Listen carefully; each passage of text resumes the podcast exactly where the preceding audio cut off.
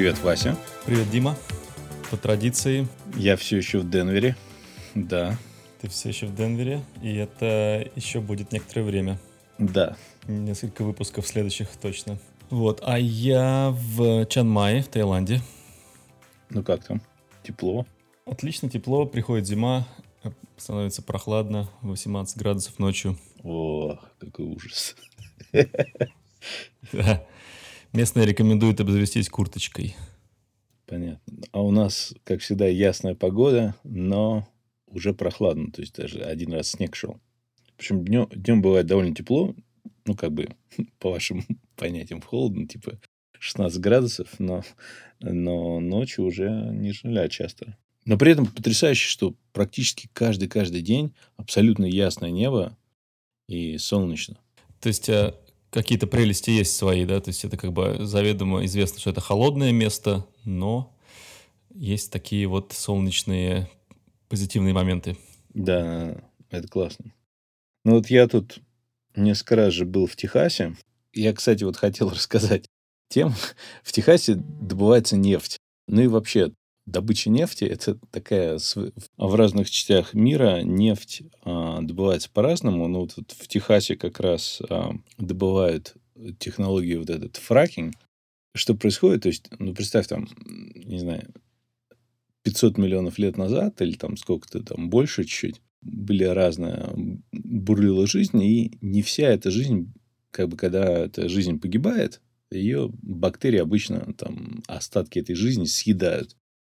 Но иногда вот эти формы жизни менялись, и бактерии это не успевали съесть, и получались а, разные какие-то большие слои чего-то там органического. И это вот превратилось, вот в какой-то период было это превратилось в каменный уголь, а в какой-то период превратилось в нефть. Вот в каменный уголь это когда появились деревья, например, что происходило, то есть были раньше разные растения, там животные, они умирают, их бактерии съедают, а потом инновация растений появились стволы деревьев, их бактерии не могли съедать. И там бурная жизнь кипела там 300 миллионов лет назад по всему миру, и все вот эти стволы у этих погибших деревьев, они потом превратились в каменный уголь.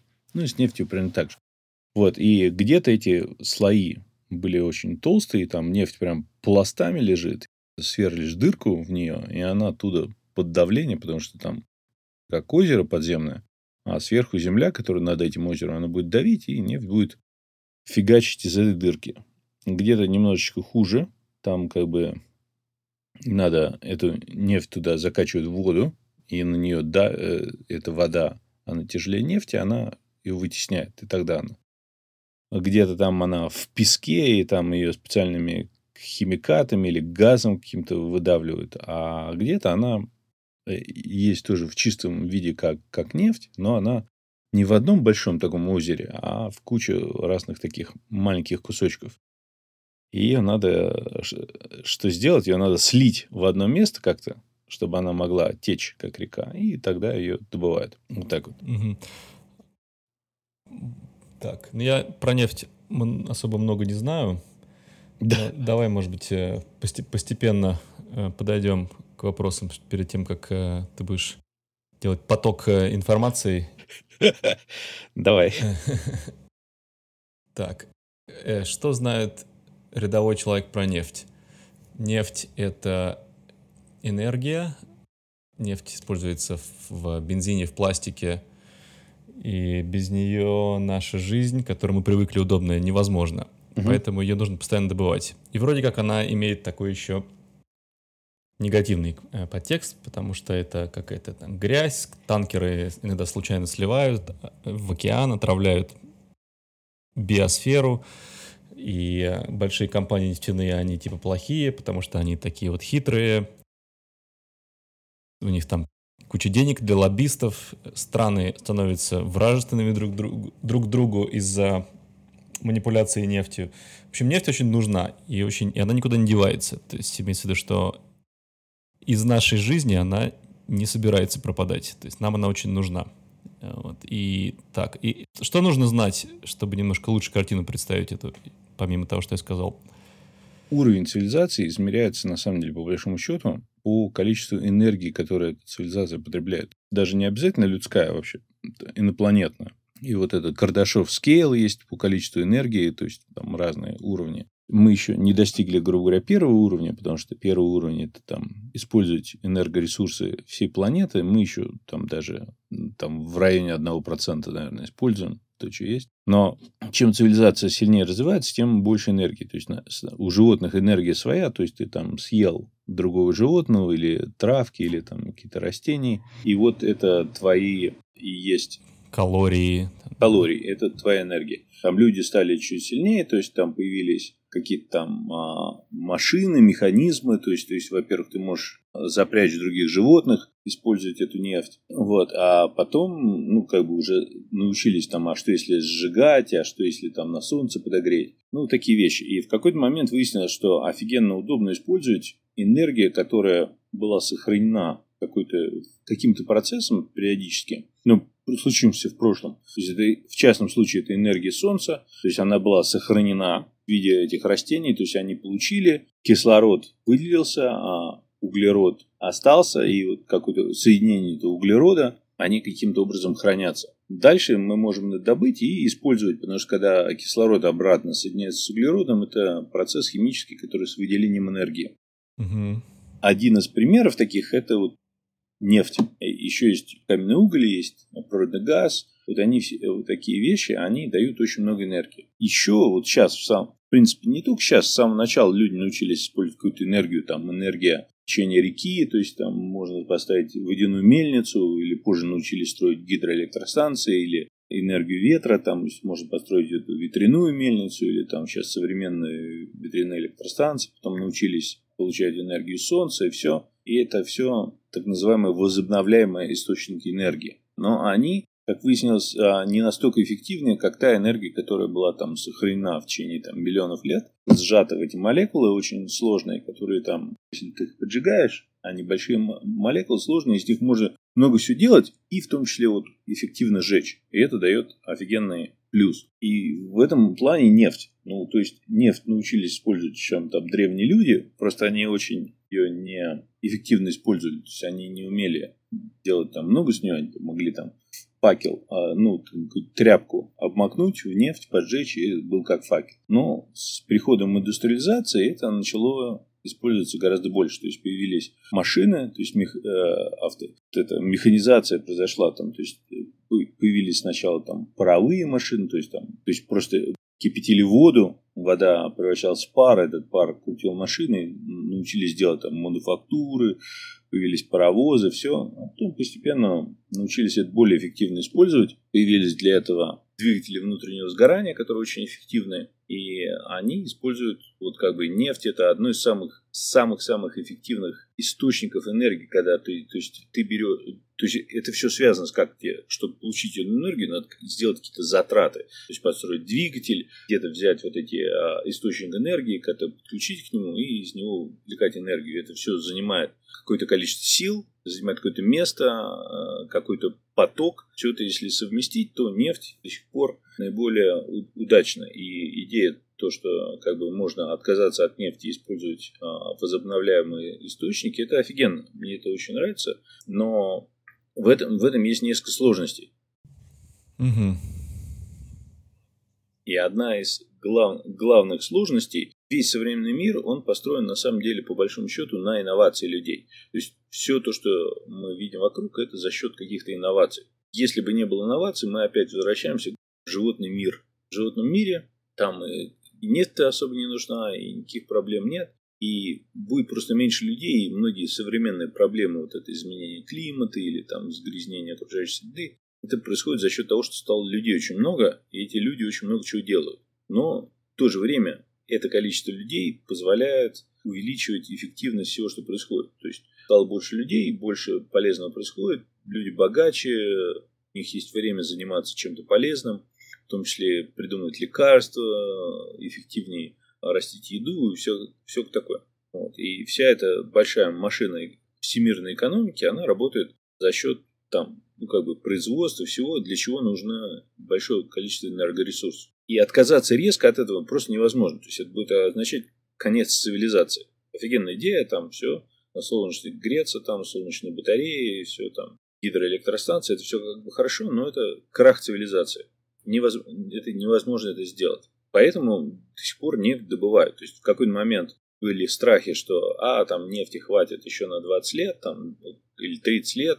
Вот, это там говорили 40 лет назад, когда я был ребенком, там, слышал, а, нефть скоро кончится. Но вот люди, используя вот эти инновации и изобретения, придумали кучу разных... Это оказалось не так на самом деле. Да. Это не то, чтобы кончается. Да, ну да, абсолютно не кончается, еще долго не кончится. Во-первых, научились лучше разведывать, где есть нефть. То есть а раньше были какие-то источники, про которые знали с давних времен, потом научились ее искать. Вот в том числе а, в океане огромное количество нефти, там какие-то страны, как Норвегия, одна из крупнейших добытчиков нефти. Почему там все э, в Северном Ледовитом океане там что-то пытаются делать в Северных морях, даже там вот в Каспийском море, ну, на самом деле это озеро, но неважно. Вот, там, там добывается нефть, и еще куча где, вот. То есть нефти оказалось много, просто ее просто можно добывать. И плюс еще придумали кучу разных способов ее добывать, вот в том числе этот фракинг, который на самом деле... Фракинг – это раскалывание, это мини-землетрясение, созданное с помощью там, динамита или тротила, что-то в таком духе, да? Да, ну, на самом деле, что там что происходит, это фракинг используют и для добычи нефти, и для добычи газа. То есть выяснилось, что есть целые пласты гигантские, то есть один из самых таких больших пластов вот в Техасе, куда я ездил. То есть там огромное количество, представь, в земле есть а, маленькие такие резервуарчики нефти. Их много-много-много маленьких, и ее добывать оттуда из каждого этого резервуарчика нереально. И они что делают? Они сверлят очень глубокую скважину, то есть она идет на глубину, может быть, не, не так глубоко, там километра два, но она очень длинная. То есть она сначала идет вниз, а потом поворачивает и параллельно поверхности Земли еще там, знаю, еще, еще несколько километров. Получается скважина длиной там 7-8 километров. Там в разных моментах этой скважины э, вставляют взрывчатку, она делает трещины, обычно, ну, так как гранит, чтобы это обратно трещины не закрылись, туда загоняют песок, потому что ну, песок трудно загнать, его загоняют с водой, и чтобы лучше трескалось, еще добавляют какие-то химикаты, вот в эти трещины загоняется этот песок с водой, а оно все растрескано, получается, ну, это даже не сильно землетрясение, крошат немножко вот этот твердый а, гранит, как правило, земле, и тогда в эти трещины начинает течь нефть из всех этих маленьких, и ее там в течение, не знаю, из каждой такой скважины можно там в течение 30-40, может быть, дальше 50 лет добывать, то есть туда ставят потом насос, и он там м, эту нефть оттуда откачивает. Ну, это так, ну, как бы это в общем но на практике это все гораздо более технологично, потому что если ты возьмешь Google Maps и откроешь, ну, переключишься на режим там спутниковой фотографии, откроешь Техас, ну, не знаю, где там, вот, легко запомнить Одесса, город есть такой. Угу. Посмотришь, там вот эти а, пампы, которые качают нефть, они стоят там, не знаю, каждые 200-300 метров в сотни миль во все направления. То есть их там какие-то количество. Жители города их каждый день видят. И не просто города, там, то есть, когда я вот слышал эту фразу, есть нефтяные поля, ну, я думал, ну, что это нефтяные поля, это как бы, а это вот реально, вот ты когда летишь вечером на самолете, там около каждой пампы, то есть, насколько с самолета горизонт далеко видно же, представляешь, да? И вот ты на сотни миль во все стороны видишь, как каждые там 200 метров стоят эти пампы. И это в городе, это не в городе, это в деревне, в полях, там, где угодно стоят эти пампы и качают эту нефть в гигантских количествах. Сделать такую одну вышку, поставить, это очень много работы, то есть туда загоняется, там, не знаю, пару миллионов тонн песка с водой, куча всего. И чтобы все это сделать, там огромное, то есть просто, чтобы просверлить дырку в земле э, длиной, э, скважину длиной там 20 километров, э, 20 тысяч футов, а, ну, 7 километров. Это огромное усилие, же не просто надо просверлить, потому что там, когда ты начинаешь сверлить, тебе, во-первых, надо мега крутое сверло, которое сверлит через гранит, там, кучу всего. Потом они сверлят ее, ставят вокруг трубу, ну, как сначала железную, потом ее цементируют. То есть получается такая реально очень высокотехнологическая многослойная стенка этой трубы. Вот, с несколькими дырочками, чтобы туда можно было взрывчатку ставить. Потом, ну, представь, просто вот сверло длиной несколько километров. Его трудно просто сделать а, чисто физически. Как бы это не, не так просто. И там мне вот что поразило, что там есть целая куча компаний, которые вот кто-то специализируется только делать это сверла эти, там, это сверло стоит, не знаю, там, 200 тысяч баксов. Потому что оно еще не просто сверло, оно там, знаешь, должно вот это из-за того, что эта скважина заворачивает, она не, не прямо идет, она там петляет под землей. То есть это сверло, оно не, не, не ровное, оно должно уметь поворачивать за угол там. Mm-hmm. Все очень сложно, сложная технология. И, то есть там они когда... Да, то есть, представь, они сверлят, там получается рассверлено, что тебе это, вот это надо лишнее это оттуда выкачать, а потом, чтобы земля не схлопнулась, тебе надо что-то туда другое закачать. это, все это такие технологии, это на уровне, не знаю, ну как, ну, знаешь, вот в хирургии делают, когда операции через маленькую дырочку делают раз, разрез, там через дырочку берут и делают целую операцию. Это аналогично. Нано какое-то такое, да. Да. Почти. Угу. Соответственно, там просто, просто чтобы просверлить, это уже сложно. Ну вот. И, а на самом деле как происходит? То есть там сначала появляются а, какие-то геологи. То есть они разведывают землю, то есть выясняется, потому что это, хоть это почти везде там можно делать, но все равно не везде. И это очень важно, потому что где-то этого будет чуть больше, где-то меньше. То есть там приходят геологи, они это а, они делают такие как бы тоже мини-взрывы, и этот взрыв делает акустические волны через э, землю. И они измеряют, с какой э, скоростью вот эти волны распространяются. Таким образом можно построить карту такую трехмерную, из каких материалов а, состоит Земля вокруг. То есть они делают взрыв, слушают, как этот а, звук распространяется там в нескольких местах, потому что через какие-то материалы он быстрее проходит, через какие-то медленнее. Можно составить карту. Я хочу, я хочу тебя спросить, что ты успел вот сейчас своими глазами увидеть из-за своей новой работы с нефтью связанного? Ну, я, я побывал на этих добывающих как бы фракинг э, полях, где добывают, как, как потом вот в технологии то, что я столкнулся, там есть целый цикл, чтобы это все делать. Там же надо вот опять, чтобы я потом дальше в шахту, например, надо песок загонять. Если тебе надо загонять миллионы тонн песка, это, это же его где-то надо взять, потом его, его же не просто берут, его же как... Там есть карьеры. То есть песок раскапывают, его потом просеивают, моют, сушат, опять еще раз моют, опять сушат, добавляют каких-то там химических соединений, чтобы он был правильной консистенции. Потом разгружают в траке, отвозят. Я вот ездил на эти места, смотрел, как это делается. Потом, соответственно, вот просто чтобы подготовить площадку, то есть там вот приходят геологи, находят ее, потом приходят люди, они ее расчищают, эту площадку туда, это посредине поля там где-то, знаешь, in the middle of nowhere, это просто в пустом месте туда приводят трубы с водой, туда приводят электричество, туда приводят все, там строят дороги временно из этого материала. Я видел, как строят, и э, такой материал называется каличи.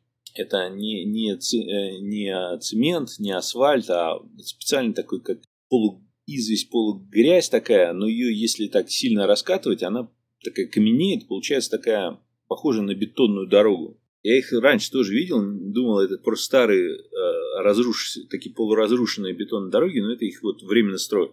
Это все огораживается, строят сюда, там около каждой такой э, вышки, где будут строить, строят маленькое озеро, потому что там надо будет закачивать э, воду, воду, то есть там строят либо, ну, ну это даже не, не бассейн, как маленькое озеро реально, туда приводят тоже миллионы литров воды, и вот туда начинают эти, строят карьеры, откуда этот песок добывают, и все это ввозится по этим временным дорогам, которые все построены. То есть строится целая индустриальная зона. Все это разрабатывается, и, соответственно, и я был на местах, где вот эти, на фабрике, где делают вот эти сверла, чтобы ну, бурить. Угу. Там машины эти, вышки, потом это же все надо возить. Представь, вот эта вышка, она же гигантская, она там высотой там, иногда 100 метров, ее же просто так не отвезешь, э, ее же, э, есть специальное оборудование, которое вывозит, разгружает, а даже тоже, когда вот средний грузовик, он везет там 20 тонн песка.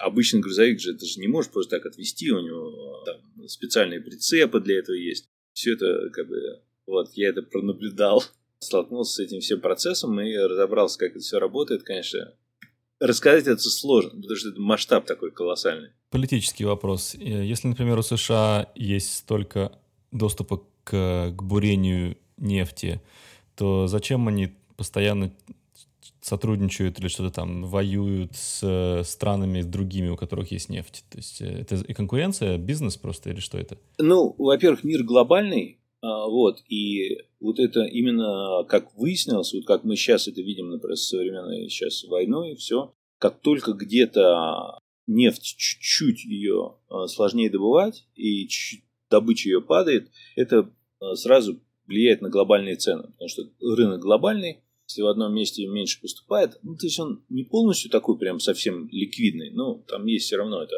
оно все связано. Если в, одну, в любой стране чуть меньше добывается, значит, кто-то, кто покупал, там не сможет купить, ему надо будет купить в другом месте, а раз он купил в другом месте, там чуть подорожало, значит, кто покупал до этого, может быть, не все там сможет купить, опять идет в третье место, и все это распространяется, вот. И, соответственно, а, как только это начинает происходить, как только дорожает нефть, это сразу влияет на все остальное, потому что если ты производишь что угодно, ты как бы тебе надо возить, то есть у тебя сразу бензин дорожает из всех мест, перевозки, отопления, большое количество все равно техники современной на фабриках или при каких-то производствах. Все работает до сих пор на каких-то нефти, э, ну, производных из нефти, то есть это либо мазут, либо это бензин, либо это керосин. Это сразу влияет цены керосина, тоже его делают из нефти. Керосин используют для самолетов. Танкеры международные, которые возят а, все по всему миру, которых там тоже какое-то немеренное количество, даже трудно представить, сколько их по всему миру, они потребляют огромное количество тоже этой нефти. Соответственно, как только это дорожает, сразу дорожает все, а, все перевозки, там производство машин, отопление там, или все такое. То есть индустрия использует, наверное, ну, если так огульно, а, как я понимаю, то есть индустрия примерно использует порядка 30-40%, порядка 30-40% используется в транспорте, еще там это используется в сельском хозяйстве, еще это используется просто в быту у людей. Соответственно, если это нефть дорожает, то сразу, это, сразу все эти индустрии охватываются. Все еще дорожает, это покуда современная машина экономики, она очень такая тонко налажена, любые такие изменения, они ее расшатывают, делают менее эффективной. Поэтому для США и вообще, скажем так, в целом западной цивилизации – важно, чтобы вот эта добыча нефти была, ну, не только нефти, энергоресурсов, они просто был налаженный процесс без прерываний. Поэтому, если происходит где-то война или какой-то диктатор захватывает э, какие-то регионы нефтедобывающие или энергодобывающие, там уголь, например, или газ, и начинает таким образом мешать мировым, мировой экономической, это вносит сложности. И поэтому США, будучи крупные экономические державы и военные, они пытаются эти все вещи контролировать. Поэтому они влезают в это Потому все. что доступ к огромному количеству нефти дает огромное количество власти и силы какому-то государству. Угу. Да. И если там э, мотивация и, скажем так, планы достаточно негуманные, то это вносит сразу сумятицу в общее состояние мира в мире, да? Ну, это гуманность это только маленький аспект. Как правило, э, это приводит к тому, что у этого диктатора появляются просто рычаги ну, шантажа. И как только появляются рычаги шантажа, это просто неудобно. Ты не хочешь, например, ну представь, ты живешь в маленьком городке, у тебя есть две точки, которые продают, ну неважно что, молоко для детей. Представь, там а, один из этих продавцов молока начинает быть таким а, шантажером. А, я вот сегодня не продам молоко, ваши все дети будут голодные. Там у людей паника туда-сюда. А, я там, там перекрою вам там еще что-то. И вся деревня будет в шоке. Они скажут, придут к нему с вилами, с факелами, знаешь, такие. Все, хватит, чувак, хватит нас шантажировать, не годится. Там, вы там все зависимы от тебя не хотим от тебя зависеть, мы у тебя сейчас отберем вот эту ферму молочную, не будешь что у нас это делать, и, и это вот произойдет. А на глобальном мире это вот выражается в виде войн. Так, и, ну и в итоге тебе хочется связывать свою деятельность с э, нефти добычей, скажем так. Ну, э, это мега интересно. Я не знаю, буду ли я все этим всю жизнь заниматься. И у меня, как э, моя жизнь показала, что я ничего не хочу планировать на будущее. Я живу сегодняшним днем. Это такие буддийские принципы. Mm-hmm. Вот. Пос, посмотрим, как дальше пойдет. Но это очень интересный аспект. Я был э, доволен, ну, как бы я не был, и сейчас доволен тем, что я в это все окунулся, этим всем занимаюсь. Это, конечно, потрясающе. Ну, и я просто хотел поделиться, что это насколько большой... Насколько эта вот индустрия связана, представь, в Техас, едешь там куча уже вот этих построенных дорог, шоссе, все, и ты по ним едешь, каждые там 100 метров или там даже чаще иногда какие-то бизнесы. Где-то это ремонт грузовиков, где-то это школа по обучению там нефтедобычи какой-то там, а где-то там песок добывают, где-то э, там строят какие-то дома, где-то еще что-то, где-то там проводят трубы, продают, чтобы проводить воду туда. И, и в каждом этом месте вот ты едешь на машине, и там куча вот этих, все ездят, копошатся, все, там трафик с утра до вечера, там ночью, везде. И в, практически в каждом месте, где я ехал, везде висит объявление, что они нанимают на работу. То есть там все мы нанимаем, там все нехватка людей, то есть огромная экономическая машина там, и, и это даже не в городах, это вот там просто в деревне. И это чистый такой пример, показатель, то, что инновация помогла людям добывать эти ресурсы, не зависеть от каких других мест, создается это трудом, технологии, люди знают, как что делать, и повышают. И оно, и производительность труда колоссальная. То есть все это настолько эффективно делается, это просто потрясающе, потому что все, все же эти вещи, вот представь, когда это бурит или когда добывают нефть, потом это все везде происходит 24 часа, 7 дней в неделю, 365 дней в году. То есть это все в расписании, если где-то что-то там какой-то грузовик задержался, вместо него должен приехать другой, или где-то что-то там не подали воду, ее там по трубам не, не подали, ее привезут в цистернах. Если цистерн нет, там, не знаю, там что-то будут еще думать, то есть там все настолько налажено, расписание, все, и, и это постоянно еще каждый год эффективность это улучшается, повышается, и производительность труда, и отслеживаемость, это все растет. В общем, мы с нефтью на долгие века. Как, так кажется пока. Ну, э, нет. Ну, я, я, я на самом деле надеюсь, что это все научится заменять, потому что это абсолютно безумие. То есть это природе заняло какие-то сотни миллионов лет это все сделать, а это мы берем просто сжигаем. Это, конечно, облом. То есть нефть же используется не только для сжигания энергии, она же используется еще для производства кучи всего. Там, то есть те же самые пластики, они революционно поменяли стало очень много чего возможно, чего было невозможно раньше с точки зрения материалов. И они даже не обязательно используются в, пласт, в пластике или пластмассе, а еще добавляются какие-то другие вещи, делаются. Это все связано, это потрясающе. То есть нефть будет нужна и для материалов, то есть не только сжигать. Но, конечно, то, что мы сжигаем, это, это абсолютная дичь. И я думаю, пройдет там пару сотен лет, и люди перестанут это делать именно с целью сжигания. Потому что энергии-то в Земле много, то есть есть центр Земли, очень... Ну, да. Факт в том, что все, что мы делаем каждый день, связано так или иначе с э, тем, что была добыта нефть, угу. и из нее было сделано что-то, что нам нравится. Вот. Да, ну, то есть энергию добывают, то есть электростанции добывают, э, большая часть, конечно, э, электростанций сейчас все равно а, по миру в среднем это в основном газовые, то есть там угольные и газовые, это самые активные. Но в России большая часть энергии добывается угольные электростанции, то есть это каменный уголь. Его там, ну, как все представляют каких-то шахтеров под земле, знаешь, с отбойными молотками. Это, конечно, в основном не так. Это находят где-то какие-то гигантские пласты этого угля, либо прям почти на поверхности, либо не, не, не очень глубоко. То есть вот это все, что сверху огромными самосвалами и бульдозерами сгребают, а дальше этими шагающими экскаваторами, где каждый ковш размер с вагон, и там вот такое колесо там, с диаметром 100, там, 100 с чем-то метров. И вот этот экскаватор этими ковшами, знаешь, там э, черпает этот уголь в вагоны, и там прям э, вот эти гигантские эти, э, экскава... эти карьерные самосвалы, которые там, знаешь, колесо с двухэтажный дом. И этот уголь увозят, э, грузят на вагоны, и там вокруг Москвы, там, по-моему, сколько, 26 тепловых электростанций на угле. Уголь перемалывают, превращают в такую мега пыль, которая, ну, как, знаешь, даже не как песок, это как, как пудра такая, ее смешивают с воздухом, сжигают очень эффективно, поэтому там, когда дым идет, он абсолютно прозрачный, чистый углекислый газ, это означает очень эффективно сожгли. И поэтому там, в таких странах, как Россия, из-за того, что уголь и все это наладили еще в советские времена, довольно дешевое электричество, которое сейчас тратят для майнинга биткоинов и чего-то такого. Абсолютно, абсолютно дичь. То есть природа создавала эти ресурсы миллионы лет, сейчас их выкапывают, сжигают, чтобы как-то там делать мега ненужные вычисления, чтобы доказать, что у тебя это твоя валюта или чужая валюта. Короче, вот такие вещи делаются. Вот такой мир.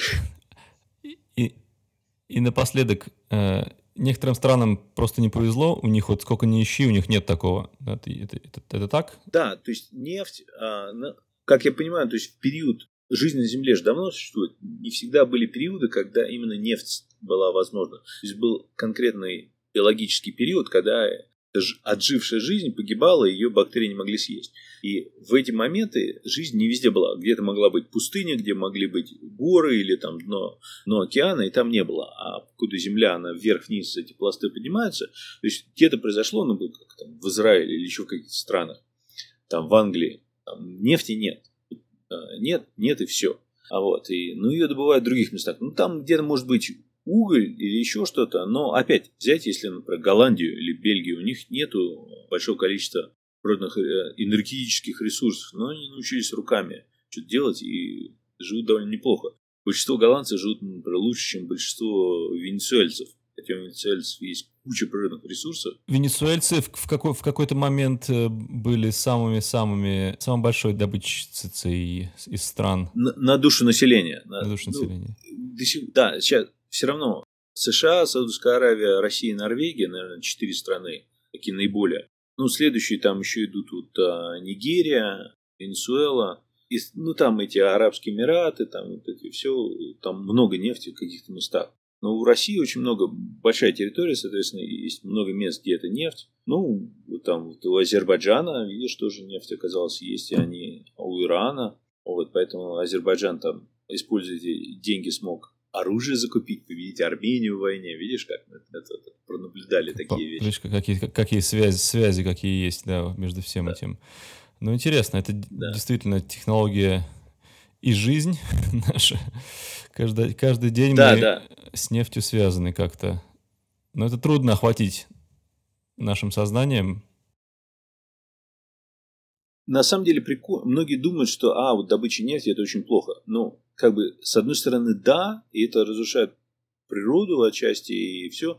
Ну, природу в основном разрушает не сколько добыча нефти, а просто масштаб человечества. То есть людей стало очень много, и все это делается.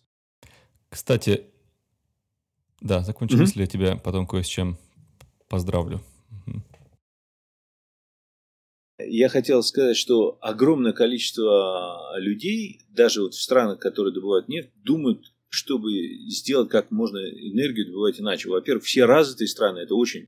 Потому что, как правило, если в стране только добываются энергоресурсы или природные ископаемые, там, как правило, э, это источник э, коррупции, диктаторов, появления страдания людей и начала войн других агрессивных. А как бы западные страны, они хотят, чтобы этого было меньше, и, соответственно, чем больше технологий, тем было, было бы лучше. Поэтому очень много-много умных людей сейчас думают, как заменить использование нефти, угля, газа на что-то другое. Атомную энергию, там, солнечную, какую-то э, геотермическую. Очень много работают, да. И это все изменится, и будет интересно. Потому, потому что что-то в этом есть, и люди в этом уверены. Э, да, Ученые да. в этом уверены, политики в этом уверены, что-то там есть. Так, да. я тебя хочу поздравить да. на следующей неделе, поскольку мы с тобой не следующей неделе не будем записывать эпизод. Население планеты достигнет 8 миллиардов. О, обалдеть. Ну, я надеюсь, что никакие атомные войны не сократят не успеют на следующей неделе. Да, не, не успею сократить. Я приложу к, к нашим отметкам к эпизоду ссылку на такой э, человекометр который показывает, сколько населения в данную секунду классно, на планете. Да, ну вот это все связано, потому что на самом деле количество людей, многие говорят, планета перенаселена, это все фигня, конечно. Не фигня, а неправда. На каждого человека на Земле есть несколько квадратных километров, даже если отбросить там пустыни, ледники, все, десятки квадратных километров на человека в среднем. И поэтому, в принципе, просто проблема вот с этим загрязнением, все, это то, что люди просто плохо научились это использовать неэффективно. И хотя их много, то есть планета может и 100 миллиардов вместить, если бы они эффективно, грамотно и разумно использовали э, место и ресурсы на Земле. Место и все есть, и количество людей э, дает инновацию, и это все делает возможно, потому что если бы это просто были какие-то там бездумные э, обезьяны, то оно бы не так было. Да, это, наверное, тема для, отличная тема для другого эпизода нашего подкаста. Но, опять, хочу э, пользуясь моментом сказать, что рождаемость на планете в два раза выше, чем смертность на планете на сегодняшний день. И так было весь год, так mm-hmm. было, видимо, в предыдущее время. Так что мы еще поговорим с тобой, почему Илон Маск так э, эффектно заявил, что самый большой кризис на планете — это рождаемость населения. Я, я не знаю, мы не, не будем сейчас оспаривать это, но интересно было бы поговорить на эту тему. Да, да, хорошо. Ну, давай. Ну, отлично, спасибо, что, что рассказал мне и нам про нефть. Это, мне кажется, стоит знать, потому что это все-таки субстанция, которая, да, между прочим, к сожалению, во- вообще везде, да. изо всех дыр, да. Вот, и они, знать они мы обязаны. Ну, это один аспект, да. Ну, там много всего, естественно, но интерес, все равно интересно. Я поэтому хотел сказать, потому что там столько всего мне удалось пронаблюдать. Потрясающе. Вводная лекция. Да. Ну хорошо. хорошо. Все, давай на связи. Давай, до следующего. Пока.